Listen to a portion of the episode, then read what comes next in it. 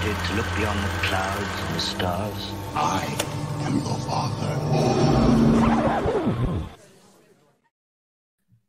Salve amici di Inno al Cinema, bentornati, finalmente ci rivediamo dopo qualche giorno, intanto sistemo la mia scomodissima postazione, un giorno o l'altro avrò uno studio, no scherzo, non avrò un bel niente, sarò sempre su questa disastrata e piccolissima scrivania nel centro della mia stanza dei film, un saluto al cinefilo gentile che mi dà questo lieto annuncio, ho mangiato per la prima volta il 5-5, fatto da te, quindi l'hai fatto in casa, è buono anche quello fatto in casa, eh, però quelli fatti dai tortai, soprattutto a Livorno e non nelle città dove la chiamano Cecina, la torta di ceci, sono sicuramente più buoni.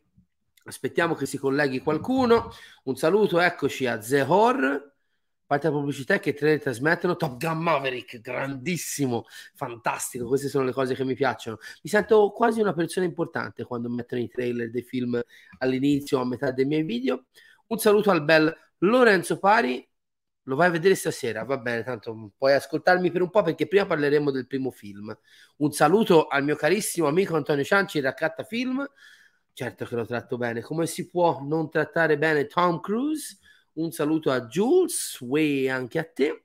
Ragazzi, intanto aspettiamo che si colleghi qualcun altro e faccio dei piccoli pre-annunci.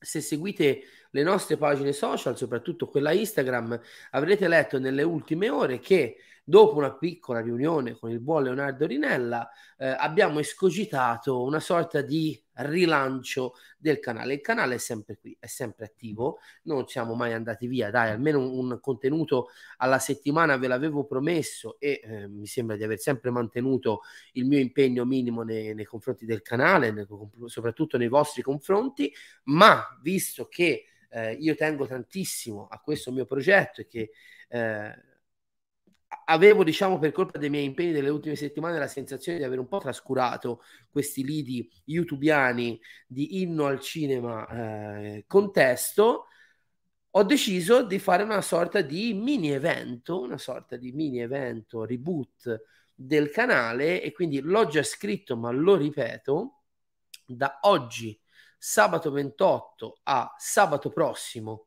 che non mi ricordo che giorno è, ma quello che sarà sarà, eh, il 4 se non sbaglio, eh, da, fino a sabato 4 giugno vi aspettano la bellezza di 6 live, 6 episodi di Inno al Cinema ed altre rubriche, eh, recensioni, rubriche vecchie, ma soprattutto due rubriche nuove che non vi sto ad annunciare ora mentre attendiamo che ci raggiunga qualcun altro. D'altronde è inevitabile che ci sia un po' meno pubblico con questo caldo bastardo che sta facendo. Io sto ancora perdendo la mia guerra eh, persa in partenza con i pollini e contro la primavera, ma nel frattempo è anche subentrato un caldo che ragazzi io non so dove state voi, ma qui a Livorno sembra di essere a metà agosto, forse fine luglio e non credo di riuscire a superare un'estate del genere. Quindi mh, odio tutti quelli che amano il caldo, anche se c'è qualcuno di voi che lo ama, lo, lo perdono solo perché ha tanta pazienza nei miei confronti.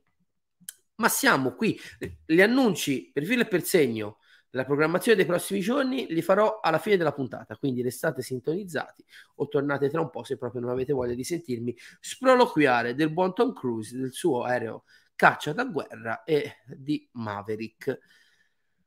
Top Gun Maverick, un film che abbiamo atteso due anni per vedere, è uno dei primi dopo il Fast and Furious 9 a essere stato rinviato causa pandemia, causa Covid. Um, attenzione, attenzione, Zehor ci tiene un anticipo per il prossimo The Collector. Mi è arrivata la Steelbook 4K, tre dischi di The Batman, stupenda. Quella con il punto interrogativo intorno al viso di Bruce. A me quella non è ancora arrivata, mannaggia, mannaggia, mannaggia. Eh, ne ho già due edizioni, aspettiamo la, la terza. Dicevo, um, abbiamo aspettato due anni per vedere Top Gun Maverick, ma prima di parlare appunto di Top Gun Maverick, credo sia doveroso, anche per un po' di contesto, per il modo in cui ho affrontato la visione del film, eh, diciamo per il mio rapporto con il franchise, perché comunque al secondo film di franchise si può parlare, quindi partiamo un po' da lontano, ma credo sia dovuto, ovvero da Top Gun, senza Maverick, il cult, caltissimo del 1986, diretto dal compianto Tony Scott, che ci ha lasciato qualche anno fa, purtroppo in maniera molto molto tragica. E non so se lo sapete, ma si gettò da un ponte a Los Angeles eh, per motivi che non credo siano mai stati chiariti se non in contesto familiare. E, um, un regista con il quale io non ho un, ne riconosco eh, alcuni meriti importanti, soprattutto per quanto riguarda uno stile che comunque è sempre molto coerente e molto spinto alla ricerca di sperimentazioni visive interessanti, ma con il quale non avevo. Lo stanno trasmettendo ora in tv, mi dicono, niente meno, vedi? Siamo, siamo multimediali ormai, multi cross mediali, come dice il buon Leonardo Rinella, se non mi sgrida sui termini. Eh, non ho un rapporto molto, diciamo, stretto con il cinema di Tony Scott, però è chiaro che determinati dei suoi titoli non si possono non conoscere, non si possono non apprezzare. Ma eh, facendo questa premessa, però, devo riconoscere come ho fatto tra l'altro in una live interessantissima che ho fatto venerdì scorso insieme ai ragazzi di Radio Eco Unip, che vi invito a recuperare sul loro canale YouTube, Radio Eco Unip, Università di Pisa Uh, la verità è che se torniamo alla base di quello che è il concept del mio canale, ovvero le storie di cinema di tutti noi, i percorsi uh, che diciamo condividiamo nello, nella scoperta della settima arte, devo riconoscere che pur essendo un, un, un figlio degli anni Ottanta, eh, eh, pur essendo nato un solo anno prima dell'uscita del film e pur essendo cresciuto quella prima metà degli anni 90, nella quale Top Gun fondamentalmente veniva trasmesso da Italia 1 una settimana sì e l'altra pure, ora non così tanto, però era veramente spesso e volentieri in tv, eh, non ho un rapporto molto stretto con i film dell'86. Eh, io in quegli anni ero più appassionato di film di arti marziali, Steven Seagal, soprattutto il mio tanto amato Jean-Claude Van Damme, eh, mi piacevano già i thriller, soprattutto a sfondo giallo investigativo, eh, americani e non ricordo proprio che non ero assolutamente Schwarzenegger, Stallone, Rocky, eh, Rambo piuttosto che altre cose, Fuga per la vittoria. Mm, mi ricordo che l'argomento caccia, bombardieri da guerra, militari, bla bla bla, non mi incuriosiva e non mi ehm, interessava per niente. E quindi devo dire che sicuramente ho visto Top Gun quando ero un ragazzetto, ma non, ripeto, non ho né un particolare rapporto con il film né ne avevo grossa memoria. Proprio per questo la settimana scorsa, grazie anche al nuovo e fiammeggiante Blu-ray 4K del film che mi è arrivato e ne parleremo nella prossima. Mh, ve l'ho già fatto vedere la scorsa settimana, una piccola anteprima di Collector, ma per dovere di cronaca lo mostrerò di nuovo la prossima settimana. Eh, nella puntata di inizio giugno di The Collector, mi sono rivisto il film pochi giorni prima di vedere Top Gun Maverick. E quindi ora proprio cuore in mano, faccia, eh, ci metto la faccia e dico che non è tanto un bel film Top Gun del 1986. E di nuovo metto le mani avanti, capisco tutti i centomila motivi per cui è un cult, non dico che sia un brutto film. Eh, capisco che è diventato un cult perché ha trovato l'attore perfetto, la colonna sonora perfetta, eh, il tipo di storia raccontata con un certo stile perfetto per gli anni in cui è uscita.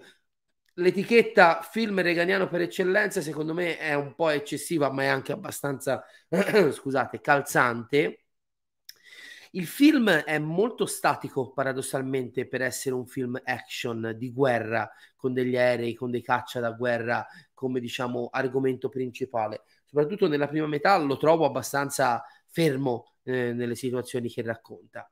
È anche vero che per alcune cose che secondo me non funzionano assolutamente e sono eh, aggiunte in maniera posticcia nel film, sappiamo benissimo, grazie anche alla mia rubrica su Best Movie, che questo mese vi rivela le 10 curiosità più interessanti su Top Gun che la storia d'amore col personaggio di Kelly McGillis tra Maverick e la, il personaggio di Kelly McGillis sia stata molto ampliata, addirittura la scena di sesso tra i due che è diventata super iconica è stata girata mesi dopo la fine delle riprese, dopo che il pubblico si era lamentato della mancanza della stessa. Uh, altre cose invece funzionano in maniera abbastanza interessante. In primis, i rapporti di scontro, incontro, confronto, che bellezza, che, che, che, che termini quasi di, di, da, dal suono poetico, tra i vari piloti. Quindi, per un'amicizia fra Goose e Maverick, che eh, ovviamente mette equilibrio prima, tragedia dopo e ritrovata tranquillità, pace interiore alla fine, c'è l'apparente scontro di differenza con Iceman che poi alla fine si riappiana c'è un, film del 1994 in cui Quentin Tarantino, lo trovate lo spezzone su YouTube, fa tutto un monologo parlando della sottotraccia omosessuale nella trama di Top Gun. Credo che sia abbastanza palese, abbastanza presente nel film, non in maniera decisiva, ma è un film molto macio, è un film molto anche omosessuale, nel senso proprio di rapporto, cioè c'è una, un'intimità tra i personaggi maschili del film che secondo me vale... Eh, a, 100 volte più importanza del rapporto amoroso fra Maverick e, e il personaggio di Kelly McGillis. Eh, poi mh, niente da dire sul piano tecnico perché tutte le scene di azione aerea, soprattutto per l'anno in cui è stato girato, sono spettacolari, sono comunque rese in maniera incredibile e poi appunto c'ha quella colonna sonora sia diciamo strumentale che è composta da canzoni che ormai fanno parte della storia del cinema che non possono farti venire i brividi all'epoca e soprattutto oggi. È uno di quei film che è entrato a far parte della memoria collettiva di intere generazioni, lo dimostra il fatto che eh, le, le, proiezioni di incasso di questo fine settimana in America di Top Gun sono alle stelle. Si parla addirittura dell'incasso più alto all'esordio di un film di Tom Cruise. Non è poco, visto il momento, visto il fatto che Top Gun Maverick è un sequel fuori tempo massimo da 36 anni e soprattutto che è un film che ha atteso molto l'uscita e che non si rivolgerà a un pubblico eh, diciamo, a un pubblico di, a 360 gradi. Io non credo che i più giovani non vedano l'ora di vedere Maverick. Il pubblico di riferimento è quello che va, che ne so, dai 25 ai 65 anni, per tutte le persone che chi prima chi dopo ne crescendo ha visto Top Gun e si è innamorato delle, delle dinamiche e dei suoi personaggi. Quindi mh, faccio mh, un pochino mh, pecco di arroganza riconoscendo tutti i difetti e le mancanze di un film, pur riconoscendone l'importanza culturale. Esistono film che eh, uscendo nel momento perfetto, con l'attore perfetto, con la musica e con una sonora perfetta, eh, possono, diciamo, tra virgolette, eh, bypassare dei, suoi, dei limiti eh, oggettivi e comunque diventare dei cult. E quindi non mi permetterei mai di eh, non riconoscere che Top Gun di Tony Scott è uno dei cult movie degli anni 80 più importanti, più significativi e ancora oggi mh, riconosciuti e di risonanza nel mondo degli appassionati. Poi cosa succede? Succede che per tanti anni il buon Tom Cruise parla insieme a Jerry Bruckheimer, uno dei due produttori del, del primo film, della possibilità di fare un sequel. Io sinceramente non ci avevo mai creduto a queste evenienze, anche perché veramente lo annunciavano ciclicamente ogni tre o quattro anni, sempre con Tony Scott alla regia. Credevo che con la morte di Tony Scott il progetto fosse accantonato in maniera definitiva, invece qualche anno fa viene annunciata eh, in maniera ufficiale la produzione del film. Io lo metto lì da parte, non essendo appassionato del primo film della serie, ok, quando uscirà eh, farò il ripassino e andrò a vedere anche questo perché comunque io, e qui ci tengo a sottolinearlo, io adoro Tom Cruise, è uno dei miei attori preferiti, è uno di quegli attori senza il quale fondamentalmente la mia conoscenza del cinema e del cinema contemporaneo non può esistere, è quel tipo di, è quell'attore che è sempre stato lì, è sempre stato in prima linea, eh, nei film più importanti, nei film di successo, di maggior successo, eh, è quel, quella persona con cui cresci da quando sei bambino, che mi ha accompagnato nella mia storia di cinema e nella mia storia anche personale per tutta la vita e spero per altri 30, 40 anni. Eh, poi appunto c'è la pandemia, due anni di ritardo, sembrava un film mm, sfortunato da un certo punto di vista.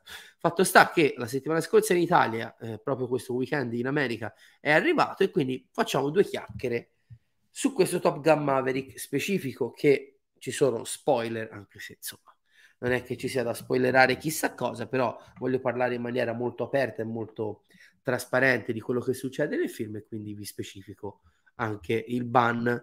Uh, spoiler, un saluto a Leonardo e a Fabrizio. Esatto, Biggest Big Ever è un film perfetto per quell'epoca e spesso e volentieri mi rendo conto che il contesto dei film viene un po' messo da parte e si cerca di liquidare un po' anche determinati film fenomeno eh, solo in base all'oggettività. Se un film diventa un fenomeno, quantomeno il fenomeno va studiato e c'è qualcosa quindi di intrinseco nella natura di Top Gun che ha funzionato per intere generazioni. Conosco persone anche molto più giovani che amano Top Gun e solo per questo merita il giusto rispetto. A proposito di Top Gun, dice Fabrizio, ieri ho recuperato il documentario Val, ho pianto come una merda e io quello ancora non l'ho visto, non l'ho visto e devo assolutamente, assolutamente recuperarlo. Eh, è, è, disponibile in Italia perché tempo fa non lo era. So che dovrebbe essere di Amazon Prime, poi non ho più controllato il catalogo. Allora, Top Gun Maverick è un film che mi ha esaltato tantissimo. Mi rendo conto che se fossi cresciuto con il mito assoluto, come tanti miei amici, come tanti miei conoscenti di Top Gun, eh, giovedì sera sarei uscito dal cinema in lacrime. Non che non mi sia commosso a un certo punto, però sarei proprio uscito fomentato, felice come una Pasqua, perché è il film perfetto per chi ama Top Gun in primis e per chi ama Tom Cruise in seconda sede.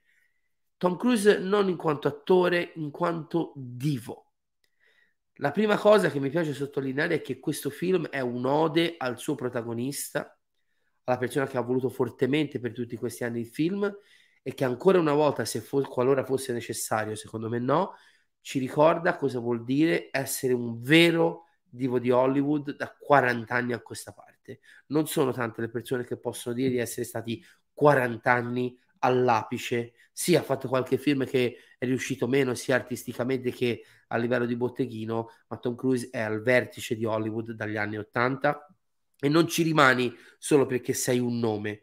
Vuol dire se che ci rimani vuol dire che hai lavorato bene e che continui a lavorare bene. Quindi in primis secondo me Top Gun è un film sul cinema, è un film sull'essere un divo, nel senso più positivo del termine, è un film che riflette Tom Cruise l'ha detto a più riprese nelle interviste da Cannes e non solo, sull'importanza dello spettacolo del grande schermo. Non voglio fare retorica spicciola, non mi piace farla, lo sapete che io sono uno abbastanza, diciamo, open-minded sui diversi livelli distributivi, ma la prima gioia che, mh, diciamo, ti arriva dalla visione di Top Gun è Maverick è la consapevolezza che questo è un film che cerca di esaltare tutto quello che noi appassionati amiamo nel cinema la spettacolarità, eh, l'evento come unione sociale di persone che si chiudono in una sala per vedere il film, l'esaltazione di una personalità come, eh, come Tom Cruise che ci vuole ricordare, ho fatto questi film 36 anni fa e 36 anni dopo, eccomi qua, sempre sul pezzo. E infatti l'apertura del film mi ha dato sinceramente un brivido per circa 3 o 4 minuti il film si concede di essere quasi un remake inquadratura per inquadratura del primo film. L'apertura con Danger Zone, la musica di Faltermeyer, l'anthem, l'inno di Top Gun, non l'inno al cinema, l'inno, la musica, che accompagnano le scene in controluce con il sole che tramonta o albeggia, non saprei, sul mare della porta aerei, delle, degli aerei caccia da guerra che atterrano e partono dalla, dalla porta aerei all'inizio c'è avuto un sussulto come buon figlio degli anni Ottanta. Jerry Bruckheimer, che è il produttore del film, ha ceduto eh, probabilmente con il cuore a, a, un omaggio al suo vecchio socio Don Simpson, morto subito dopo la lavorazione di The Rock, se non sbaglio, nel 95-96. E il film si apre non con il simbolo che negli ultimi vent'anni siamo abituati a vedere davanti alle sue produzioni, ovvero quello del fulmine che colpisce un albero isolato nel deserto, ma il doppio fulmine su schermo rosso della vecchia, del vecchio duo produttivo, quello che ha prodotto il primo Top Gun, e anche lì c'è subito un omaggio veramente sentito e nostalgicamente eh, molto, molto dolce, diciamo, e molto coinvolgente da un punto di vista emotivo di appassionato di Bruckheimer verso il suo vecchio socio Uh, ma diciamo questa tendenza al fare la nostalgia canaglia dura veramente questi pochi minuti. Poi è chiaro sotto traccia c'è in tutta la trama se no non sarebbe un sequel di un film di 36 anni fa. Ma poi ci concentriamo sul protagonista. Maverick lo ritroviamo nel deserto, nel suo piccolo hangar, che vive veramente come un dinosauro con la sua vecchia moto sotto un telo polveroso, con una, un muro pieno di foto delle, delle sue vecchie, de, dei suoi vecchi tempi di gloria. Viene convocato, viene inviato di nuovo alla Top Gun da eh, un personaggio tra l'altro interpretato da dal mitico Ed Harris che non sapevo fosse nel film ed è sempre bello trovarsi davanti al cinema il meraviglioso viso eh, mai troppo utilizzato eh, dal cinema di Ed Harris viene inviato alla scuola Top Gun dove il personaggio interpretato da John M che gli fanno sempre fare lo stronzone in realtà è un, è un tenerone il protagonista di una delle mie serie tv preferite Mad Men gli chiede di preparare una nuova squadra di piloti per una missione facciamo la battuta all'altro franchise di Tom Cruise, impossibile. Andrebbe tutto bene, sarebbe tutto perfetto se non fosse che tra i candidati a entrare nella, nella squadra c'è il figlio di Goose, eh, il copilota, è morto tragicamente nel primo film di Maverick. Da lì si sviluppa una trama, ragazzi, che ammettiamolo, è molto semplice, è molto schematica, è, è fondamentalmente un, un una scusa per eh, dimostrare diciamo, quanto si è evoluta la tecnologia cinematografica negli ultimi 36 anni e regalarci delle scene in aria che veramente mozzano il fiato. Io avevo anche una mezza idea, in questi giorni non potrò assolutamente di andarlo a vedere in IMAX, so che non so come hanno montato delle macchine da presa IMAX direttamente aerei, sugli aerei e sono sicuro che questo film visto in una sala come l'Arcadia o un IMAX come si deve sia letteralmente da togliere il fiato. C'è anche, diciamo, la, la, cosa più scricchionante del film è questa storia d'amore molto forzata, paradossalmente come nel primo film, tra il personaggio di Maverick e il personaggio interpretato da Jennifer Connelly, che è un nuovo personaggio ma veniva citato in una battuta del primo film, era la ragazza che portava in aereo in maniera clandestina per il quale veniva redarguito a un certo punto del primo film, magari qualcuno non lo sapeva o non l'aveva notato. E al di là di quello, io direi che tutto il resto letteralmente funziona a meraviglia.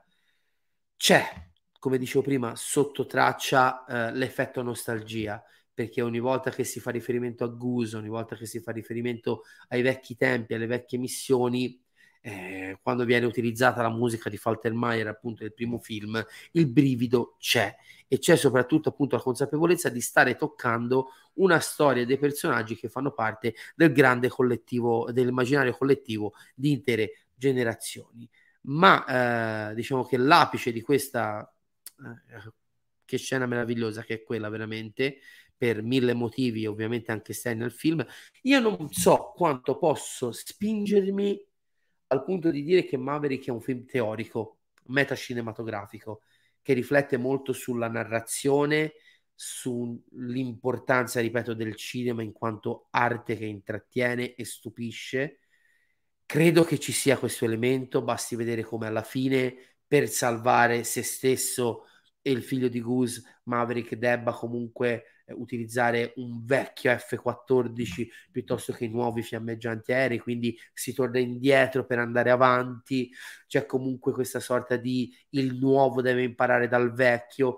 È un film di passaggi di testimone. Spoiler, non muore Maverick, anzi alla fine è bello eh, felice e contento e ha trovato un equilibrio che forse gli mancava grazie alla pace fatta eh, e all'esperienza vissuta col figlio di Goose.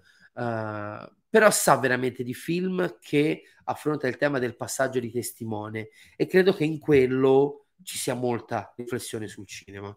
Addirittura Matteo, saluti dal Canada, un saluto, un abbraccio, siamo internazionali su Inno il Cinema. Quando ho letto Ed anche io ho sussultato, esatto, stessa cosa, stessa cosa, anche perché era un bel po' che mi sa che non lo vedevo al cinema. Di Tony Scott ho visto Miriam si sveglia a mezzanotte, l'ultimo Boy Scout, Deja Vu, eh, ce ne sono tanti altri interessanti. Eh. Io, per esempio, un film che tutti amano e che non, mai, non sono mai riuscito ad amare è Man on Fire, per esempio. Però so, Giorni di Tuono, sempre con lo stesso Tom Cruise, è un altro classico degli anni Ottanta. Ma dicevo, scusate se non mi interrompo e poi mi ripeto, non so quanto definirlo un film metacinematografico, però ripeto, questo aspetto qua del cinema come era una volta è forte nel film, eh, non diventa mai retorico, non diventa mai pesante. Ho fatto una battuta all'amico Mattioschi dicendo è un po' Top Gun Maverick e Afterlife questo film, riferendomi ovviamente al mio amatissimo Ghostbusters Leg- eh, Legacy, comunque Afterlife è il titolo, scusate, americano, eh, credo che rientri in quel tipo di progetto, ma al contrario di eh, Legacy Afterlife, che comunque eh, prende a piene mani dalla nostalgia, dalla ripetizione di certi stilemi dei vecchi film, eh, questo l'ho trovato più libero da un certo punto di vista. Per quanto riguarda il rapporto con il vecchio film, eh, non posso sottolineare a sufficienza veramente quanto sia stata bella, emotiva e da un certo punto di vista dolorosa la scena tra eh, Iceman e Maverick. L'Iceman è interpretato da Val Kilmer che viene diciamo subito eh, messo in campo in una grande foto presente nella hall della scuola per piloti Top Gun. Sapevo che Val Kilmer sarebbe stato nel film, conoscendo purtroppo le sue gravissime condizioni di salute degli ultimi anni, temevo che insomma avrebbe fatto poco e niente. Infatti ha una sola scena, ma porca miseria che scena ragazzi, porca miseria che scena.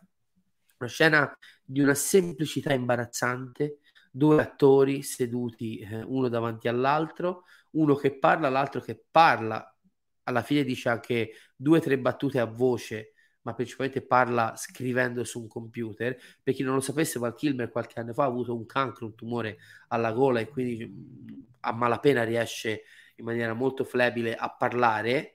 Eh, grande dispiacere perché è un attore con il quale anche sono cresciuto, è stato il mio Batman.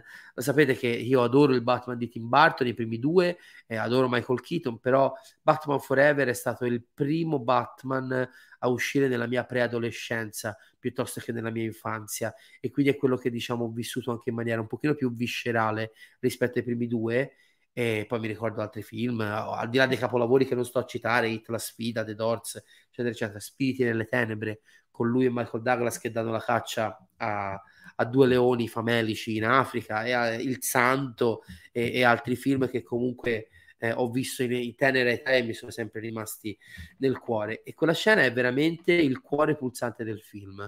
Si torna a, a, al rapporto difficile ma eh, molto affettuoso fra Iceman e, e Maverick. C'è un rispetto profondo tra i due, lo si capisce benissimo.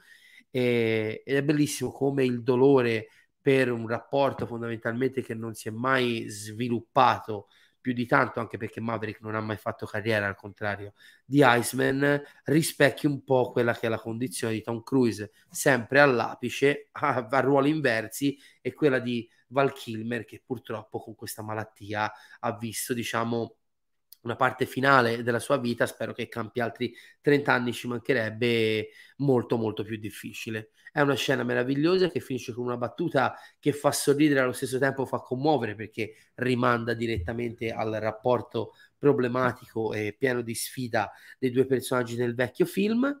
E la terza parte di questo film, che è lungo, eh? dura poco più di due ore, ma eh, è lungo ma non, non in maniera pesante, eh, presenta una delle scene action, sinceramente, eh, degli ultimi anni, così a memoria, più interessanti, belle eh, e ben orchestrate che io ricordi. E qui Uh, c'è poco altro da dire in realtà sul film. Ci tenevo a parlarne perché comunque volevo analizzare il suo rapporto col film dell'86 e questa, diciamo, mia riflessione anche sul suo aspetto, diciamo, sulla sua natura più uh, metacinematografica. Un'altra cosa che a me fa molto, molto, molto, molto piacere, ragazzi, è che questo film sia diretto da un regista che è un mero mestierante, eh, che, va, eh, che di nome fa Joseph Kosinski, che secondo me negli anni passati, nell'ultima decade, negli anni 10, eh, ha subito due flop assolutamente immeritati. Ha fatto anche altra roba, poca, però diciamo che principalmente è conosciuto per Tron Legacy, il sequel, altro sequel fuori tempo massimo di un cult degli anni 80, è un po' la sua specialità, e Oblivion sempre con Tom Cruise. Ora, ribadisco, si sta parlando di un mestierante, non di un grande regista, si sta parlando di uno fondamentalmente che eh, accetta eh, film eh, fondamentalmente già pre-confezionati da altri sceneggiatori, da altri attori, altre star nel caso di Tom Cruise, però io credo che Oblivion fosse un film di fantascienza tanto semplice quanto ben eseguito dal, dall'estetica molto molto interessante eh, soprattutto Tron Legacy credo che sia uno dei flop, dei mega flop, perché è costato tantissimo, è incassato veramente poco, più immeritati appunto di, di quegli anni. Eh, non dico che sia un grandissimo film, però per essere veramente il sequel fuori tempo massimo di un film che, ragazzi, Tron è un cult, ma non è un bel film anche quello, eh, che reinventava per il XXI secolo tutto l'immaginario di quel film che metteva i Daft Punk in colonna sonora, infatti la colonna sonora di Tron Legacy è bellissima e, e, che comunque tirava su un bello spettacolo fantascientifico puro, era fantascienza pura. Eh, ero sempre dispiaciuto per questo doppio flop. Poi magari Oblivion ha incassato un po' di più e non è stato un vero e proprio flop. Però ecco, Tron Legacy fu una bella botta sia per la Disney che per la carriera di Kosinski. Mi fa molto piacere non solo che con Top Gun riesca a ottenere finalmente un vero è proprio successone al botteghino, ma anche che sia in grado una volta in più, per chi non se ne fosse accorto anni fa, di essere un tecnico molto bravo. Perché c'è tanta attenzione nelle scene di intimità, di diciamo, rapporti interpersonali in questa scena, quante ce n'è nelle scene di combattimento. E quindi Kosinski dimostra nel suo essere un mestierante quanto sia importante avere tatto verso certe cose. E le scene di, di, di, eh, aeree sono veramente da togliere il fiato. Sapendo poi che spesso e volentieri gli attori, in primis quel pazzo di Tom Cruise, sono veramente su degli aerei a, mezz'aria, c'è da restare a dir poco impressionati. Non vedo l'ora di avere la possibilità di vedere qualche extra, qualche dietro le quinte più approfondito per vedere come hanno lavorato effettivamente a, a quelle riprese. Ma sono, ripeto, veramente felicissimo che così abbia, tra virgolette, una seconda possibilità in quel di Hollywood credo che ci sia bisogno di fare un pochino più eh, quadrato intorno a questi registi eh, mestieranti piuttosto che ai soliti tre o quattro nomi super blasonati. C'è bisogno di mestieranti nella Hollywood di oggi e c'è bisogno di film semplici quanto eh, perfetti da un certo punto di vista come Top Gun Maverick. Credo veramente che Top Gun Maverick sia un film perfetto, non nel senso assoluto di termine, ma per quello che vuole essere. Credo che sia un film perfetto nel, nell'omaggiare e portare avanti delle trame di un film di 36 anni fa. Credo che sia un film perfetto per rilanciare lo spettacolo del cinema in sala in questo momento storico preciso nel mondo e non solo in Italia. In Italia la situazione, vabbè, quella che è, non sto a ripetere i discorsi che ho già fatto. Credo che sia un film perfetto per intrattenere e, come ha detto Tom Cruise, far venire la pelle d'oca al pubblico. Credo che sia un film perfetto eh, per ricordarci a tutti quanto siamo fortunati, io mi sento molto fortunato ad aver potuto vivere per tutta la vita eh, davanti alla carriera di Tom Cruise che eh, avanzava piano piano, successo dopo successo, verso una gloria che credo che non abbia veramente la fine in vista.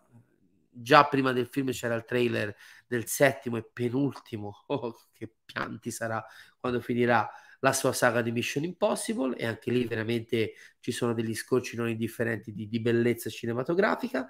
Io credo che Top Gun sia veramente il blockbuster perfetto e non solo perché diverte, intrattiene ed emoziona, ma anche perché ricorda una volta per tutte eh, in maniera forte e decisa che il cinema è magia e che il cinema vuol dire grande schermo. E io sono uscito dalla sala inebetita insieme al mio amico Marco e al mio amico Filippo, ci siamo resi conto di esserci emozionati eh, per una storia che conoscevamo solo di riflesso. E qui torniamo all'inizio, un film per essere amato da tante persone non, può, non deve essere per forza perfetto, ma semplicemente deve avere un suo peso specifico e deve avere la sua importanza nella grande, folle storia del cinema. Io credo che non possiate trovare film più divertenti quest'anno al cinema di Top Gun Maverick. Sta avendo un discreto successo anche in Italia. Mm, spero che lo scopra qualche ragazzo più giovane che possa eh, così scoprire il vecchio film, ma soprattutto Tom Cruise, che secondo me con le nuove generazioni Tom Cruise non tocca le corde giuste. Eh. Comunque, ragazzi, ricordiamoci che un attore di 60 anni, oggi i miti sono altri. Se non l'avete fatto, correte al cinema, correte al cinema, vi prego. Uh, se l'avete fatto, tornateci e soprattutto spargete la voce perché Top Gun Maverick è uno di quei pochi esempi di blockbuster fatto per far soldi, ma che ha un cuore grosso così. E l'ultima nota che mi fa piacere ricordare è che il film si chiude, almeno all'inizio dei titoli di, te- di coda, su una dedica a Tony Scott, un regista che anche lui era un mestierante, sicuramente non era riconosciuto come l'autore che è suo fratello Ridley tutt'oggi, ovviamente Tony Scott è il fratello di Ridley Scott, e si vede tutto l'amore in quella dedica, in tutto quello che la precede, nei confronti del suo lavoro, del suo stile registico e di un cinema che, perdonatemi, non esiste più, ma questo film dimostra ogni tanto può tornare ad, a rallegrarci. Ragazzi, io ho fatto una recensione di, relativamente breve, ma perché ripeto, c'è poco da dire di un film molto semplice. A me non piace fare retorica, però credo che tutto il successo che sta avendo sia meritatissimo. Faccio una piccola digressione, se me la permettete. In questi giorni su una, sulla mia pagina Facebook, o meglio, sulla mia bacheca Facebook, è spuntato il post di una persona che sinceramente non conosco personalmente che nei miei contatti che si disgustava della Palma d'Oro alla carriera riconosciuta a Tom Cruise. Poi per far vedere che lui conosce il cinema vero, ha detto che è abituato a Toshiro Mifune, ai grandi, veri grandi attori del cinema. Mi fa piacere ricordare, insomma, che ogni tanto da, le cose si danno per scontate o si sottovalutano. Tom Cruise ha lavorato con fior fior di registi, i, tra i più grandi registi della storia del cinema. Kubrick, Coppola, Scorsese, Paul Thomas Anderson tra i più giovani, Michael Mann, Barry Levinson, eh, Brian De Palma, chi più ne ha più ne metta veramente. E non... c'è questo errore clamoroso di prendere un divo per un attore che non è in grado di recitare o che comunque debba essere meno, preso meno sul serio. Ribadisco, io non c'è fortuna più grande che mi riconosca come appassionato di cinema eh, di aver avuto il piacere di vedere quasi l'interezza della sua carriera avanzare dagli anni 90 fino agli anni 80, inizio anni 90 in poi. Io credo che personaggi come Tom Cruise debbano essere riconosciuti da noi tutti appassionati, altro che con la spocchia. Eh, fosse solo quello, fosse solo quello. In Collateral è sublime, ma come sublime in altri film. Codice d'onore. Eh, tempo fa, anche su Facce di Nerd, qualche settimana fa, è venuto fuori, ma sai che si parlava proprio di, dell'arrivo di Maverick è venuto fuori, ma sai che a rivedere la filmografia di Tom Cruise uno pensa solo a Mission Impossible, agli action, invece ha fatto fior fior di roba. E io dissi, eh, ma va, nel senso senza mancare di rispetto al collega che l'aveva detto, però c'è questa percezione ormai di Tom Cruise come il pazzoide che si getta dagli aerei, fa le acrobazie, si rompe le gambe saltando da un palazzo all'altro. Ma questo è uno che ha lavorato veramente con tutti i più grandi registi della storia del cinema del suo tempo, eh, dei suoi tempi 80, 90, 2000, 2010, 2020 e è veramente una ricchezza per il cinema Tom Cruise anche perché non è solo un bravo attore non è solo un pazzo che ci mette la faccia con l'istante è anche uno che produce è anche uno che eh, per l'ennesima volta ha detto che con questo film voleva dare valore all'esperienza cinematografica. E quindi viva Tom Cruise ora e per sempre letteralmente. Leggiamo qualche domanda. Ci abbiamo una ventina di minuti ragazzi in cui posso leggere qualche domanda e vi ricordo ovviamente, oh porca miseria, che chi mi vuol bene può fare una donazione affinché la domanda venga evidenziata nei commenti eh, e infine vi darò diciamo delle piccole anticipazioni su quello che sta arrivando nei prossimi giorni non vi aspettate fuochi d'artificio sennò poi monto troppo l'entusiasmo e poi mi dite sono tutto qua bastardo vediamo vediamo vediamo Mm-mm. no No, no, no, no, no, no, no. Guarda, Matteo, non so che riesco a fare il primo film, io neanche. Ti posso dire che un altro pregio, forse non l'ho detto in maniera esplicita, ma l'ho fatto capire. Il più grande di- pregio di questo film è di esaltare o mettere in luce ancora migliore il primo film. Secondo me questo film è migliore di Top Gun eh, del 1986 ed è questo il suo punto di forza proprio perché a me non piace tanto il film dell'86, mi sono esaltato dieci volte di più a emozionarmi e quasi piangere per questo film.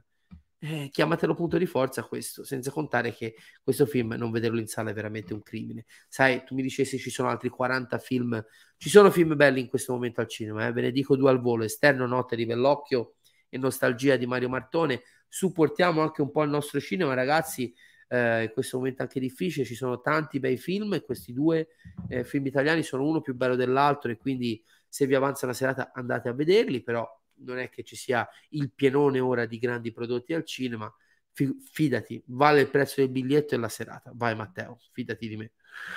Antonio ci dice: Val Kilmer è stato l'unico interprete in grado di tenere testa a Cruise negli ultimi 5-10 anni della sua filmografia.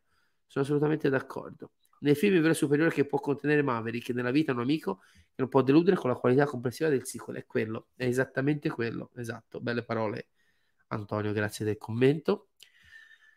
Money Sniper Moss 22. A me la scena di Maverick che fa il percorso che ha provato a insegnare ai giovani piloti in 2 minuti e 15 secondi ha fatto venire la palletta d'oca. Siamo in due, siamo in due. E lì c'è il contesto vecchio, ma mica tanto. Un saluto a Sam Filippi, ciao caro.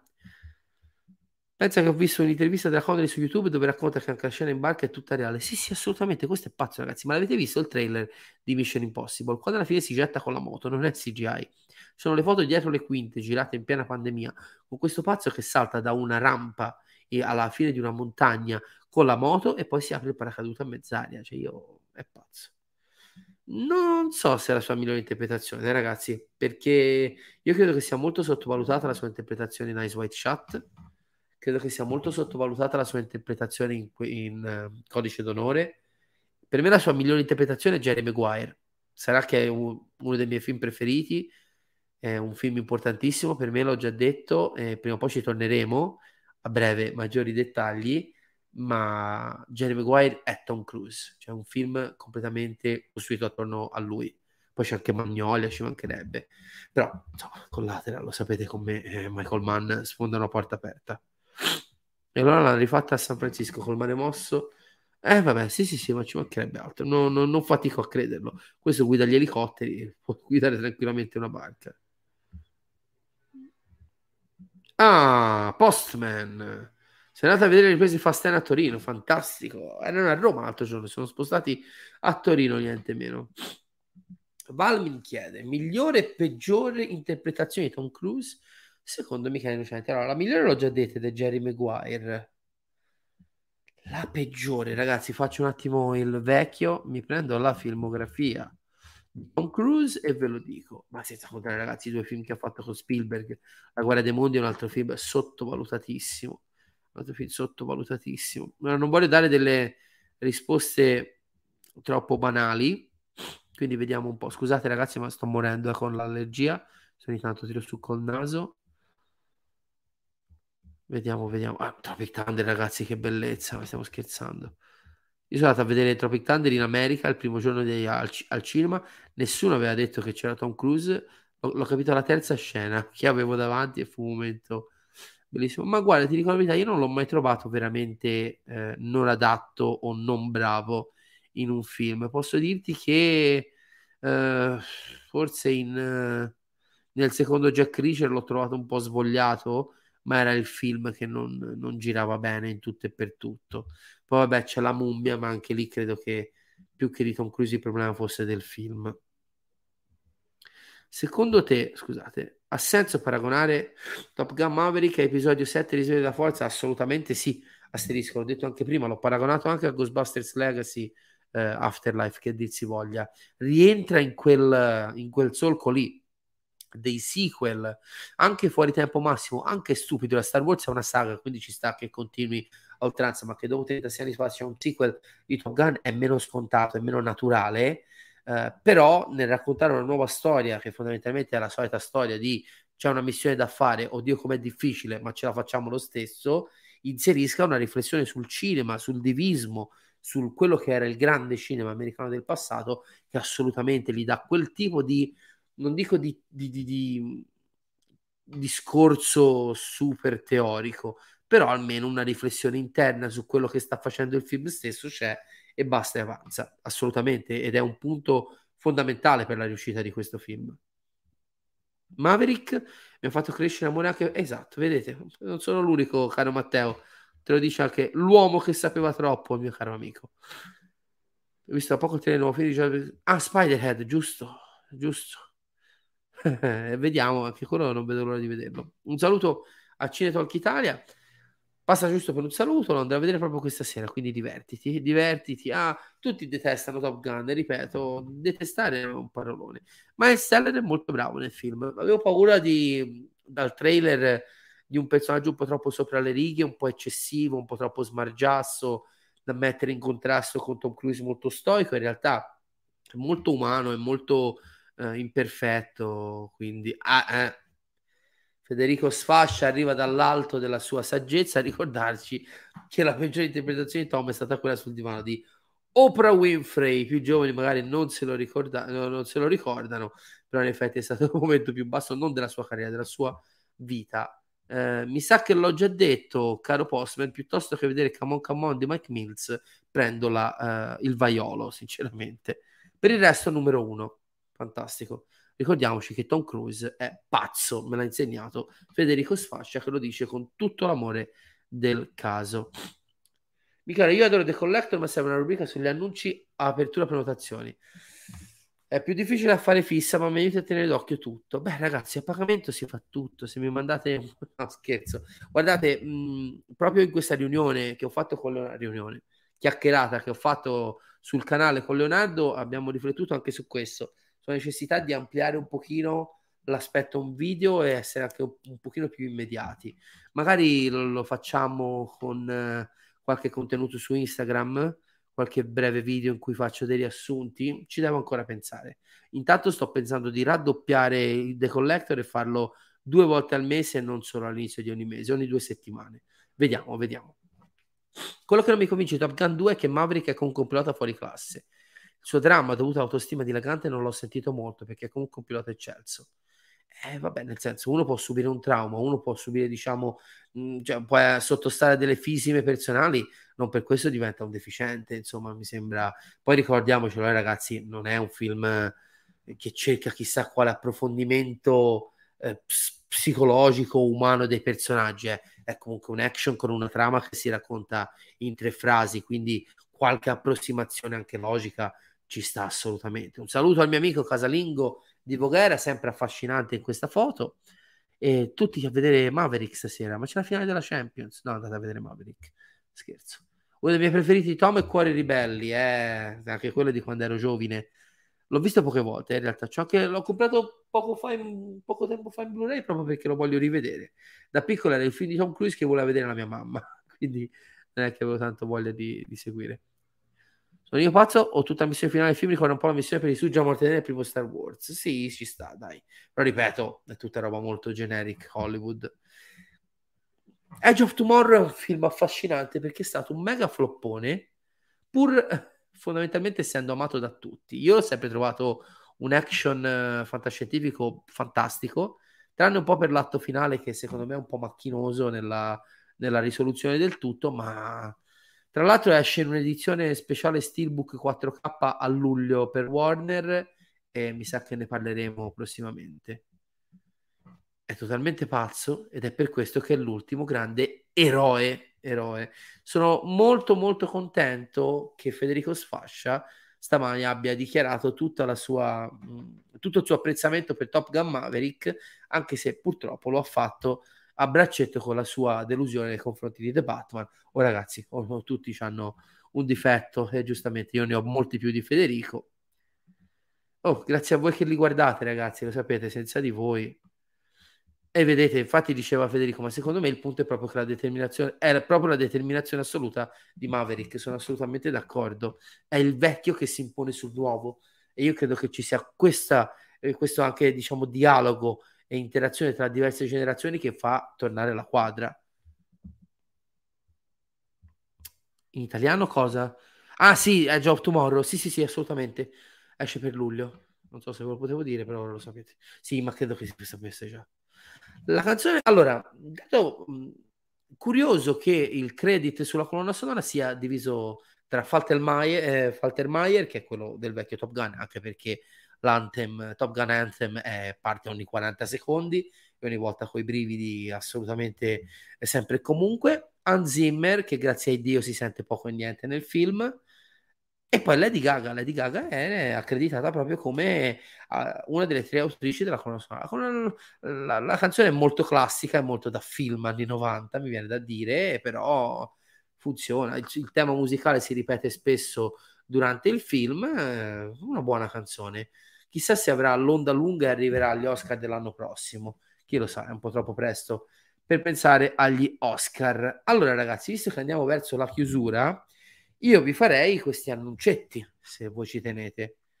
Ah, aspettate. No, io non è che non apprezzo Zimmer negli ultimi 8-10 anni sinceramente quando diciamo, è entrato nel suo periodo, siccome ho già fatto tutto, sperimento tutto il contrario di tutto, secondo me è diventato un po' troppo autoreferenziale nel tipo di musica che compone, non, non riesce sinceramente a appassionarmi più come prima, perché insomma, Gladiatore è una delle mie colonne sonore preferite, oltre ad amare molto il film, eh, così come Il Re Leone, per il quale ha vinto l'Oscar, eh, e tanti tanti altri film degli anni 90 e degli anni 2000 da quando diciamo post Nolan ha iniziato a fare un po' lo sperimentatore anche con Nolan stesso da Interstellar in poi non lo so è un tipo di musica che non mi, non mi coinvolge né in maniera intellettuale né in maniera diciamo sentimentale.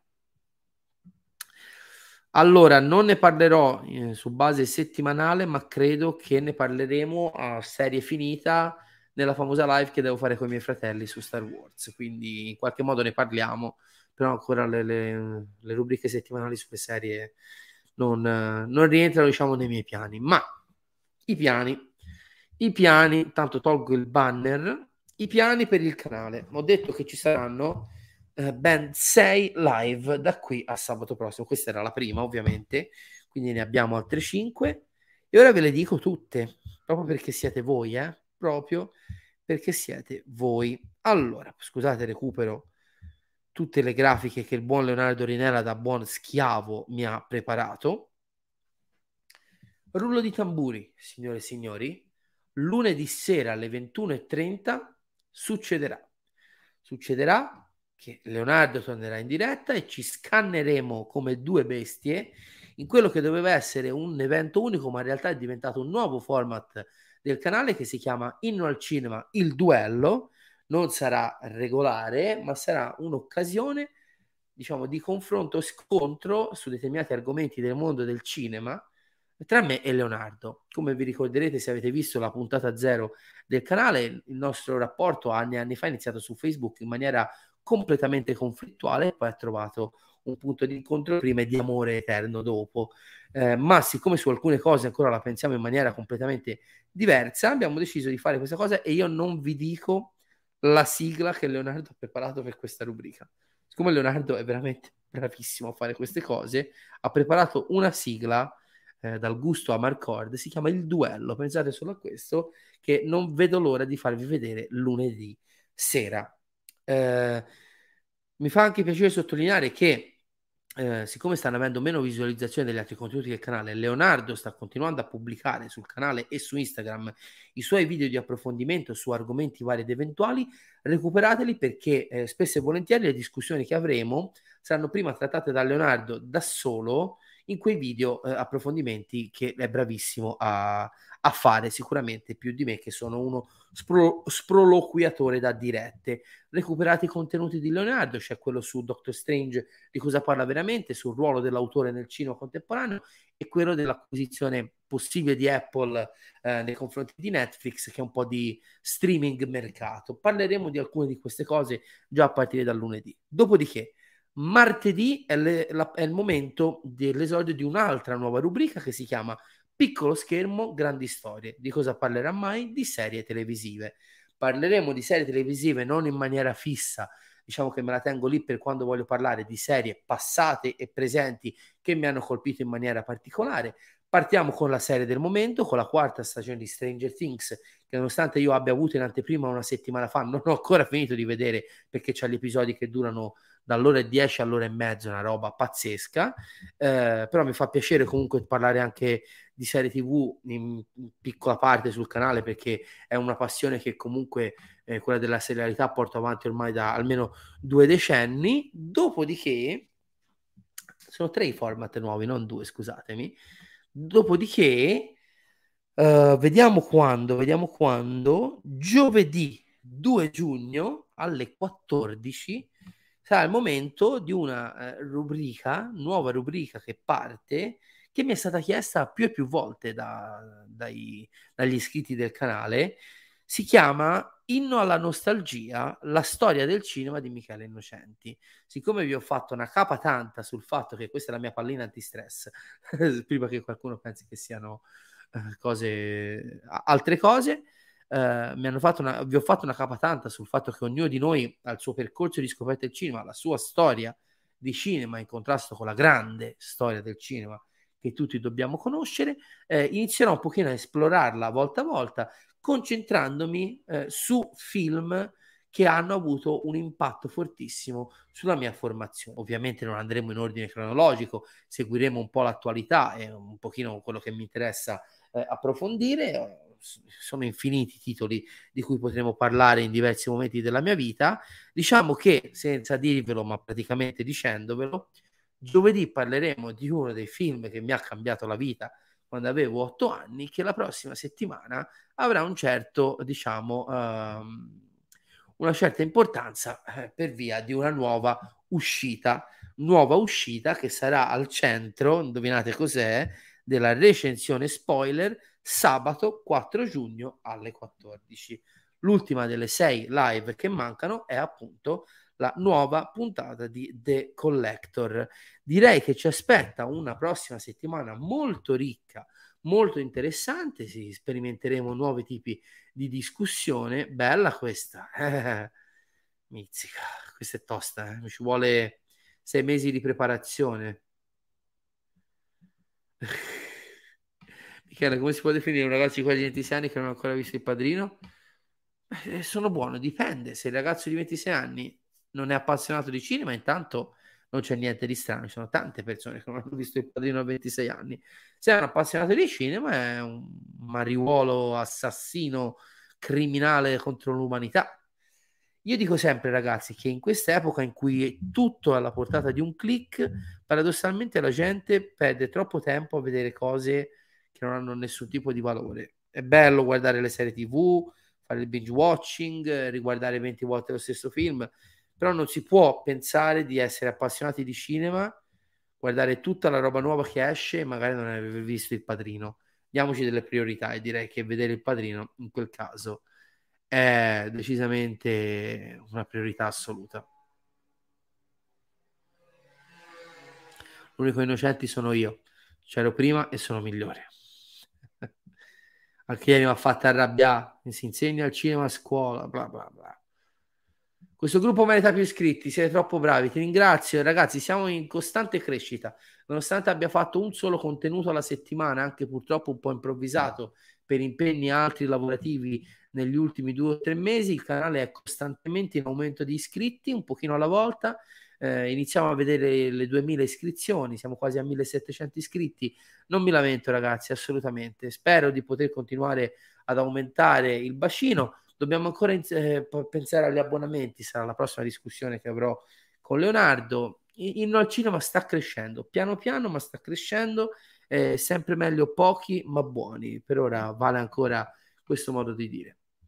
Sapete che il 14 luglio escono le Steelbook Ultimate Collector's Edition sia di Batman 89 e Batman in ritorno, lo sapevo, così come so che escono poi anche gli altri due, se tutto va come deve andare, e anche la trilogia di Nolan, però in 4K ce li ho tutti questi e costano veramente. Vediamo, vediamo, insomma, forse alla trilogia di Nolan non saprò resistere. Mentre di Steelbook dei vecchi film degli anni 90 ho già il cofanetto bellissimo uscito due o tre anni fa di Warner. Ne parliamo, casalingo, casalingo, ma no, non c'è nessun tipo di problema, eh. non cioè, non mi inviti a nozze a me. Così vi potrò far vedere il mio cofanetto Blu-ray di Twin Peaks, la collezione completa, autografata da David Lynch stesso, in quel di Lucca. Tiè! Si faccia anche un po' lo sborrone. Appena visto il primo episodio di Obi-Wan ed è un pilot, non sono assolutamente d'accordo Fabrizio. Non sono assolutamente d'accordo, l'ho trovato abbastanza gradevole, ne parleremo più avanti. Grazie, sono un grande stronzo, no, dai. Sono quello dei Blu-ray. Beh, sì, direi di sì. Eccoli qua. Straight Kitten 19. Ciao. Sono io quello dei Blu-ray, ma anche dei DVD, dei 4K. Dico un sacco di castronerie. Sono io, sono io. Sì, credo proprio di sì. Credo proprio di sì perché eh, intanto purtroppo Leonardo quest'anno non potrà essere della partita e quindi mi sentirò assolutamente in diritto e in dovere nei vostri confronti di fare dei video giornali eh, quotidiani o più o meno quotidiani, magari una volta ogni due giorni, con tutto quello che ho visto, i giudizi man mano che scadono l'embargo. Ci ho già pensato e sicuramente sì, dico 100% sì. E se a 32 anni si fa il gioco di chi ha visto cosa e se a 32 anni è un appassionato Zehor, sono sicuro che anche tu non hai visto un grande capolavoro della storia del cinema che avresti dovuto vedere. Io stesso non ho visto alcuni capolavori della storia del cinema che avrei dovuto vedere. No, De Venezia. Eh. Inno al Lido. Inno al Lido è bello, Fede. Inno al Lido è bello. Sfascia, visto che sei in live, ricordati che faremo il watch together di Avatar eh, in autunno. Così parliamo dell'oro, de- del vecchietto. Ricordatelo, eh. È un. Uh, è un invito che ti ho fatto, sei stato il primo ospite del canale, è uno dei primi impegni che ci siamo presi. Molto, molto. Pensa che tempo fa sono andato a una riunione di lavoro a Firenze ed eravamo quattro innocenti.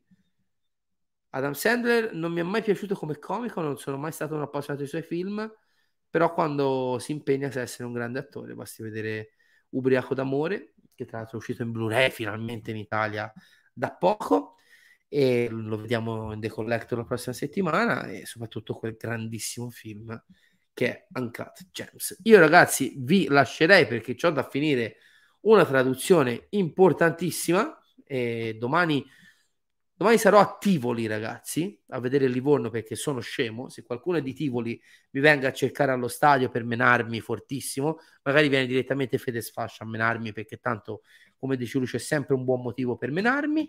Eh, no, non penso, non so, non so, se c'è qualcuno di Tivoli che mi segue, ma eh, sarò lì all'ora di pranzo, poi vado a vedere Livorno, se si perde mi deprimo e torno a Livorno con la coda tra le gambe.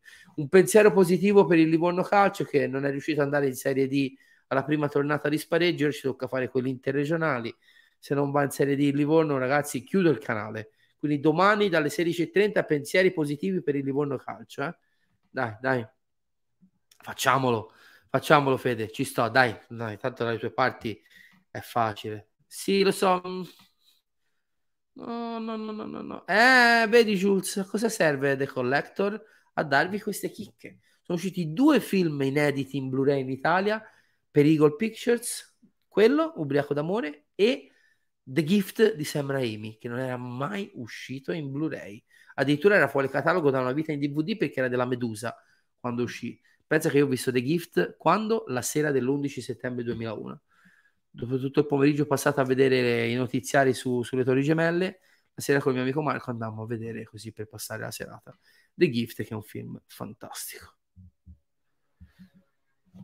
Vabbè, dai, giù, vogliamo bene tutti a Federico Sfascia nonostante i suoi problemi con The Batman. Ragazzi, vado, io vi ringrazio di avermi seguito anche oggi numerosi. Eh, ci aspetta una settimana di fuoco, quindi non vi dirò chissà quando ci vediamo, ve l'ho già detto, ci vediamo lunedì sera alle 21.30 con quel marrano di Leonardo Rinella, spero che la partecipazione sia attiva perché sarà una discussione, quasi un dibattito, c'è bisogno del vostro feedback.